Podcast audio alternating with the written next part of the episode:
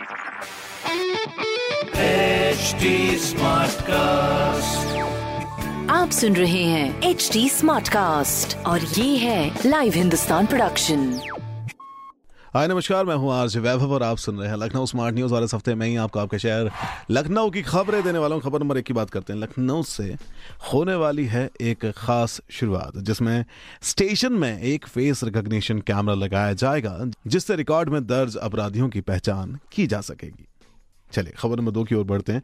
लखनऊ में बूंदाबांदी हुई है, जिससे कुछ जगहों पर ठंड एकदम से बढ़ गई है। और आपको बस इतनी हिदायत है कि भाई निकलने से पहले थोड़ा ध्यान रखें कि भाई आप सर्दियों में अपना ख्याल रख रहे हैं या नहीं।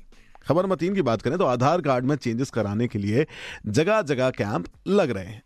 लखनऊ में अगर आप हैं तो आप ये काम बड़े ही इजीली करा सकते हैं। तो ये थी कुछ खबरें जो मैंने प्राप्त की हैं प्रदेश के नंबर वन अखबार, हिंदुस्तान अखबार से।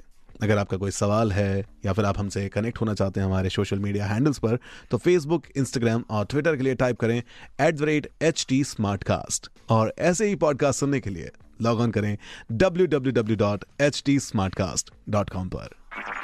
आप सुन रहे हैं एच डी स्मार्ट कास्ट और ये था live Hindustan production HD Smartcast.